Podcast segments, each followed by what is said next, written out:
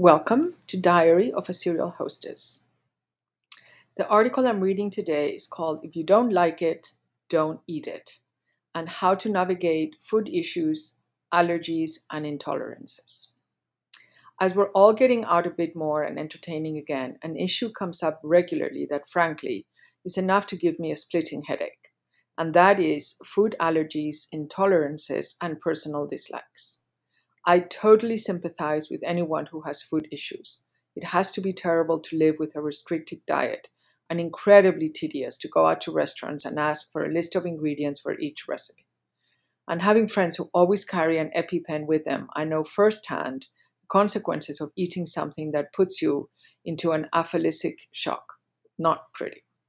I am incredibly fortunate that I don't suffer from any food issues, except, of course, from eating too much too many calories and too often, and not doing enough exercise. So I'm always on a sort of diet that is impossible to explain and changes constantly. Lucky for me, I don't have that many dislikes either. Innards are a big no, but I am pretty safe in thinking that no one is going to be serving brain or tongue for dinner.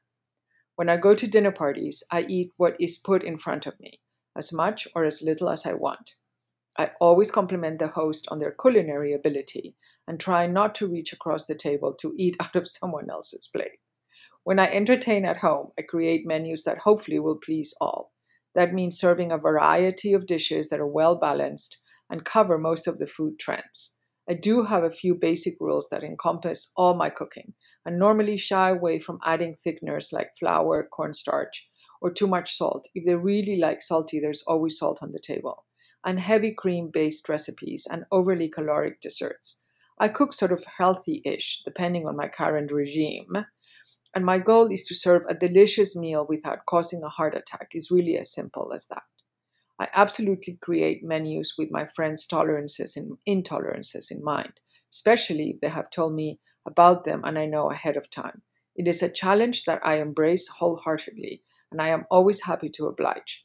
The importance here is having my friends over and I'll adjust to make them feel comfortable, welcome, and happy to be at my house. However, there is a huge difference between a serious medical condition and a personal dislike, a picky eater, and a diet fad. As a guest, please tell your host as you accept the invitation about your medical issues, and then the menu can be adjusted accordingly. Most hosts are happy to know about it and even happier to help and accommodate a health problem. If, on the other hand, your ailment is a dislike, then please play with your food and eat around it. I don't want to hear about your fish allergy when you just don't like it, and the main course is grilled sea bass. And I certainly cannot do anything about your garlic intolerance when the main dish is clams in white wine. So please don't tell me about your gluten issue when I'm serving lasagna. I would have been happy to mate it with gluten free pasta. And if you're on a low sugar diet, please just skip dessert. Everyone does.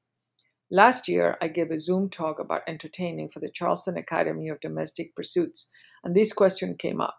The person calling in from Singapore wanted to know if it was okay for him to send his host a list of ingredients he couldn't eat.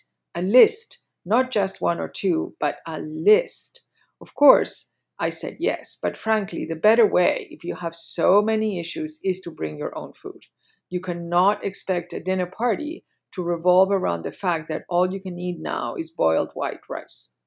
And so, my advice here is to be considerate both as a guest and as a host.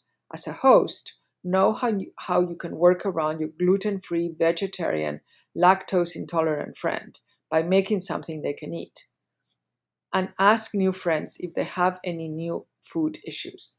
The solution is to serve a variety of vegetarian options that can work for all celiacs, vegetarians, and vegans. If you are a guest, unless you have told your host ahead of time, just eat what you can. After all, playing with food is something we have learned since infancy.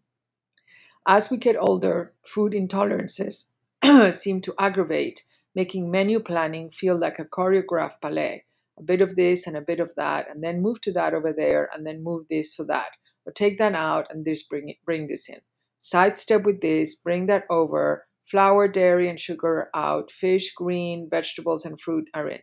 Meals adapt to the ones making food more than just nourishment.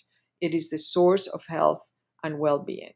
There is your food for thought. Sincerely, the serial hostess. Thank you so much.